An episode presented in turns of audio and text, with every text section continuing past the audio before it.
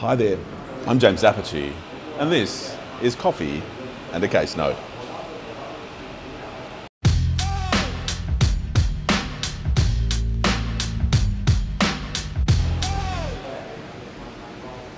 Team, today we are talking about the construction of some contractual clauses. And before you fall asleep, uh, it's going to get pretty interesting. There's going to be injunctions and all that sort of fun stuff as well. What's going on today? We have got a business that is operated by a company, and that business involves the sale of software. And we're just going to have to set the scene for the software market before we march on. Um, this software relates to the running of businesses. It's the sort of software as a service software that our sellers, like our company today, will sell to a business client. And if I can have planted really firmly in our minds that there are two sort of tiers to this sort of software, and I know so little about software, um, but hopefully this explanation will assist you in understanding. We have a level of software that we're going to call BC, which is sort of uh, Business Central. Uh, it's a type of Microsoft product. Doesn't matter that it's Microsoft or not, but I'll just have in mind this is your kind of um, entry level sort of software that'll be priced uh, around about perhaps $100,000 up to about three or four hundred thousand dollars, and very very rarely more than five hundred thousand dollars. We then have a product called something like F and O, Finance and Operations, and that's a product that sort of its smallest price is going to be around about your 500 and then heading up. So if I can just have that planted in your mind, we've got a sort of uh, BC sort of uh, product here, and we've got an F and O product here, and they assist businesses in going about their business. They do similar things, but the more expensive one is, for want of a better word, better. And we're going to get into why that matters as we march on today. So, do you remember we were talking about this business being operated by a company before? And remember, a company is not a business.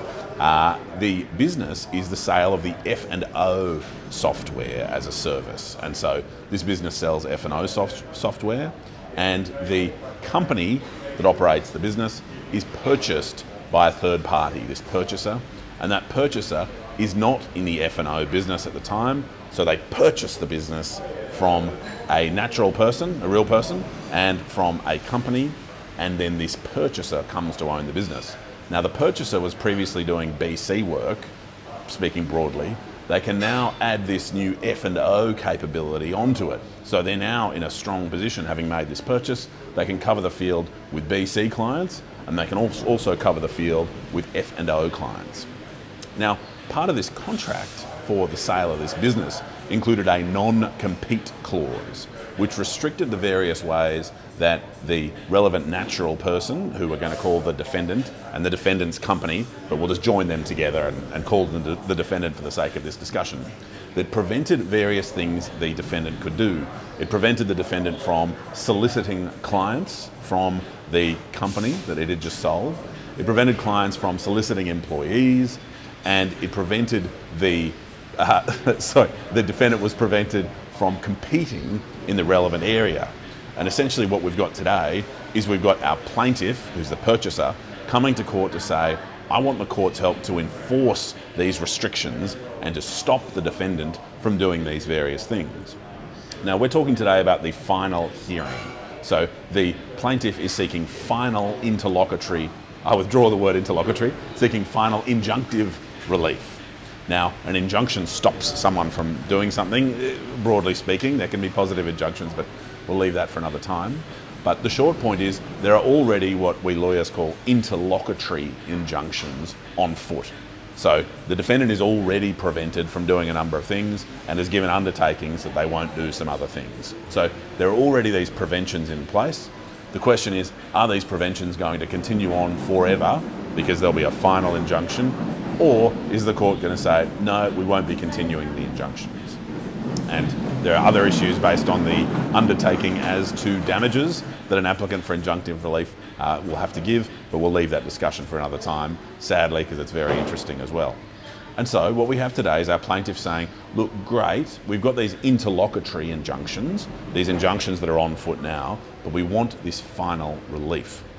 Now, um, the not soliciting clients element um, is one that was sort of agreed to be a little bit uh, not the focus of the court's attention.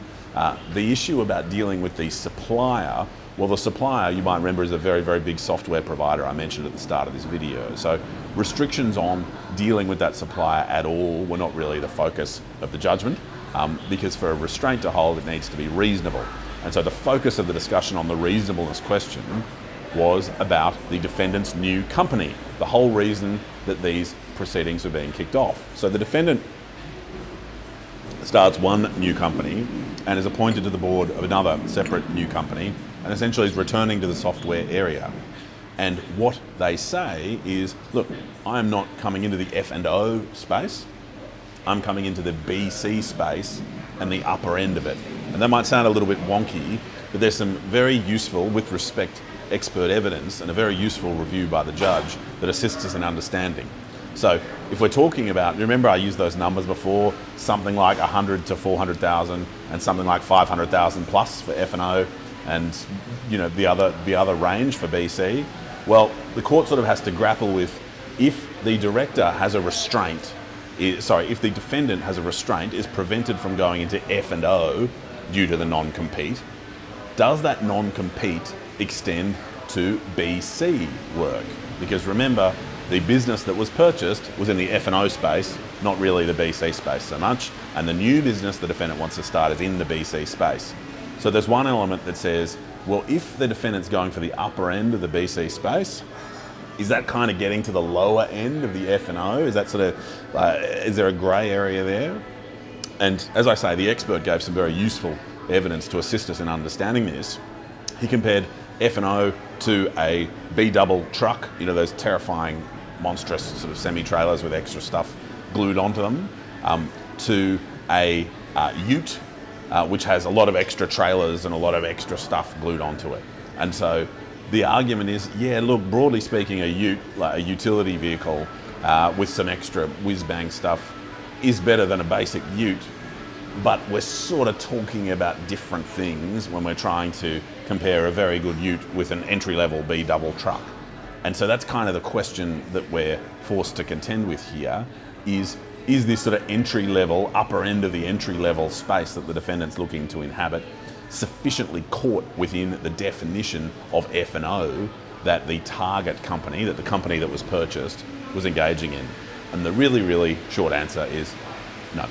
Uh, these were sufficiently distinct, and so what the court ordered was that the plaintiff who was seeking to get the injunction, the purchaser plaintiff who said, I want an injunction forever, stopping the defendant from competing in this BC space, um, that was not granted. The application for the injunction failed, and so there's every reason to expect costs will follow the event. So I hope that assisted you in understanding uh, some non-compete clauses, some fun contractual stuff, and it assisted me in learning the tiniest bit about software as well. I look forward to speaking again soon. I hope you have a great day. Whatever I say at the end. Uh, another coffee and a case note soon. Wacko.